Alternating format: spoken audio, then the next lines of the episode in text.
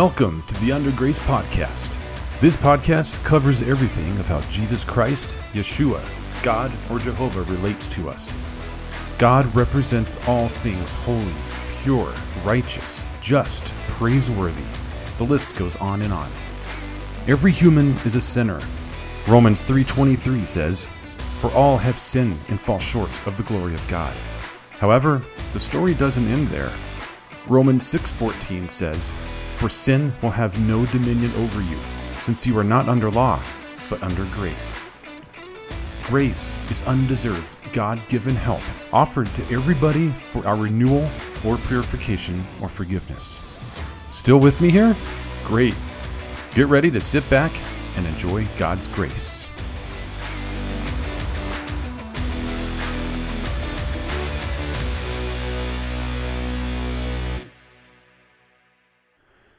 The BCE CE controversy. What does BCE and CE stand for? Some of you might be familiar with these terms, but for those of you who are not, I'll go out and tell you. Don't you just hate how some people talk as if their listeners already know exactly what they're talking about? Not the case here. Let me explain. So, BCE stands for Before Common Era. CE stands for Common Era. Pretty simple, right? These are ways to depict dates that some people are trying to replace BC, meaning before Christ, and AD, Anno Domini, or in the year of our Lord, not after death, as some people think. The first time I came across these new methods of depicting dates was in a fictional novel. I started thinking, what is this dude trying to do? Start a revolution? Well, as I did some research, I found out he wasn't alone. I've seen BCE and CE used in various other history and science books. In my opinion, it is totally pointless, and thus the basis for this podcast episode. And now, a word from our sponsor. We all depend on our cell phones, laptops, tablets, computers, and other devices. They are the lifeblood of a business. They store priceless information. They help us with school assignments. They keep us in touch with friends and loved ones. They keep us on time to appointments or remind us of important dates. One of the most frustrating and sometimes devastating things is when one of your devices doesn't function as well anymore or even completely stops working. This is where Integrity Device Repair comes to the rescue.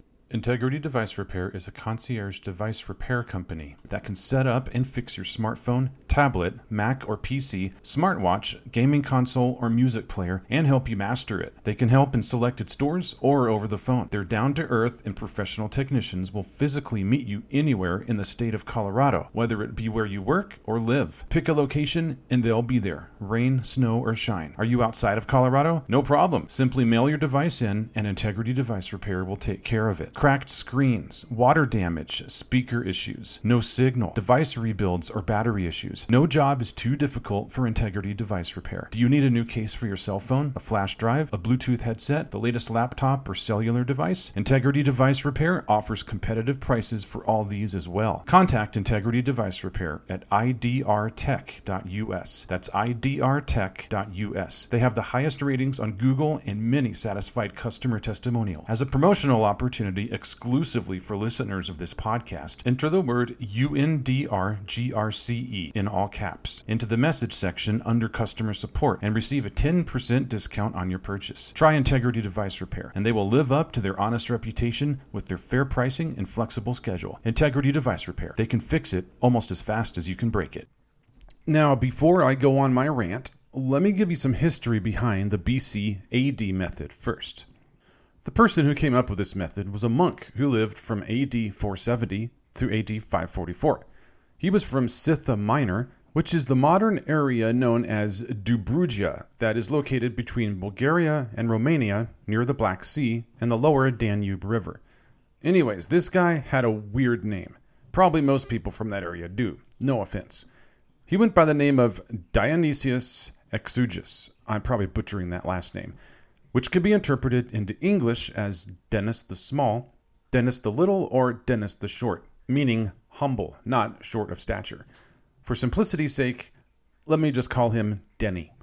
So, Denny not only invented BC and AD, he was responsible for translating many Greek biblical manuscripts into Latin. He contributed to the science of canon law as well, which greatly influenced Christianity as it spread westward. Denny first came up with the idea of using BC and AD when identifying several Easters in his Easter table. Previous to BC AD, the Julian calendar was used, where it would depict the dates by the consuls who held office that year. Denny invented this new method in the year AD 525. Nobody really knows how he came up with that number. The biggest reason he came up with this new method was because the Diocletian years had been used previously in the old Easter table. He didn't want anyone to remember the era of a tyrant who killed Christians. Thus, Anno Domini became popularly used in Western Europe and now during the modern times.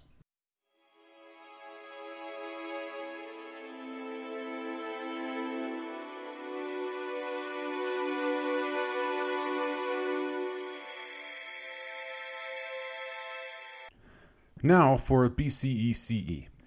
This was first used by a Jewish man by the name of Rabbi Morris Jacob Raphall in 1856 in his book Post Biblical History of the Jews. Because the Jews didn't believe that Jesus was the Christ, they thought it vulgar to base modern dates using his birth as a point of reference. Although they had their own Hebrew calendar, they had adopted the Gregorian calendar that most people in the world use today. Since then, many other nations, scientists, and historians have picked up on this trend, especially lately. Some others who have used this new method are the Jehovah's Witnesses. I tried to research and look up why they do this, but I got confused in all their jargon, which pretty much makes up their entire religious cult. Some others who use BCE CE are the History Channel, the Smithsonian Institute, the College Board, the Norton Anthology of English Literature, and the Kentucky State School Board, just to name a few here in the US. So let me first play the devil's advocate here. If I wasn't a Christian, if I was Jewish, Muslim, Jehovah's Witness, an atheist, and a pagan, or someone who worshiped the spaghetti god, I would feel offended if every year was based on the year Jesus Christ was born. I'd probably name it the common era of the long skinny pasta. One of the greatest argument proponents of the BCE CE controversy use is that they're being sensitive to non Christians. Kofi Annan, the former Secretary General for the United Nations, not a real prestigious position, once stated The Christian calendar no longer belongs exclusively to Christians. People of all faiths have taken to using it simply as a matter of convenience. There is no such interaction between people of different faiths and cultures, different civilizations, if you like, that some shared way of reckoning time is a necessity. And so, the Christian era has become the common era. Another method that advocates of BCE CE use to debunk the idea behind Anno Domini is that it is actually inaccurate, in that if Christ were born, if he existed, it was more likely around the year AD 1, not AD 0. This is not really a huge deal for me. If it were actually true, I would just simply reset my calendar one year in the future, making me one year older.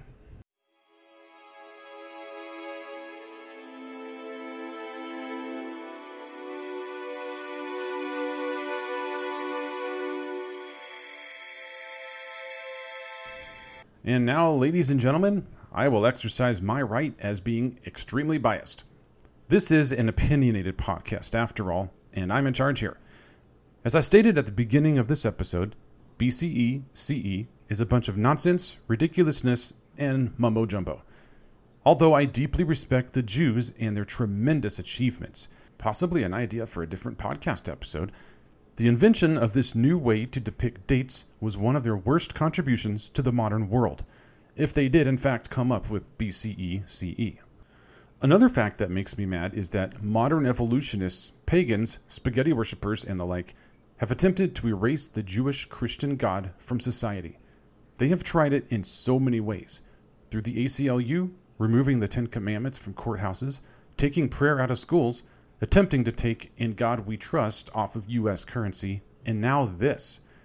If they don't believe in the Jewish Christian God, why are they trying so hard to get rid of him?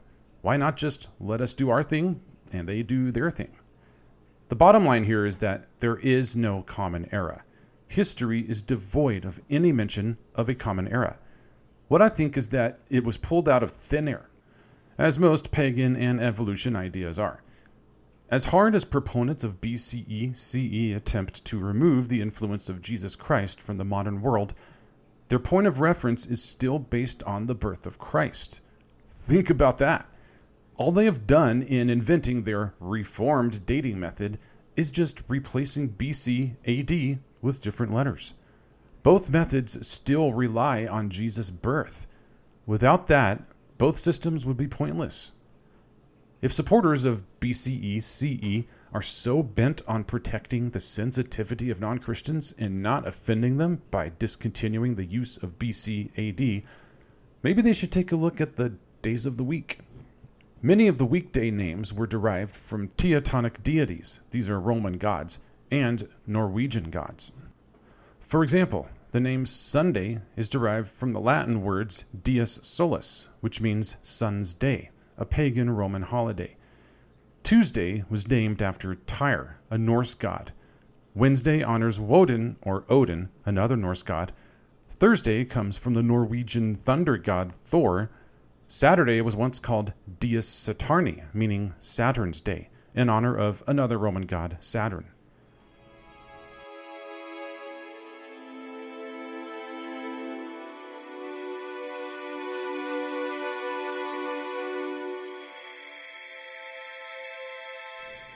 So, as a practicing follower of Jesus Christ, I am not offended that the weekdays are named for pagan gods. Of course, if I were on the deciding panel of who first named the days of the week in the Western world, I would advocate not to use the names of gods. However, what can I do about that now? Nothing. I have grown up knowing the days of the weeks, and I really don't care now that Roman and Norse gods were used in naming them.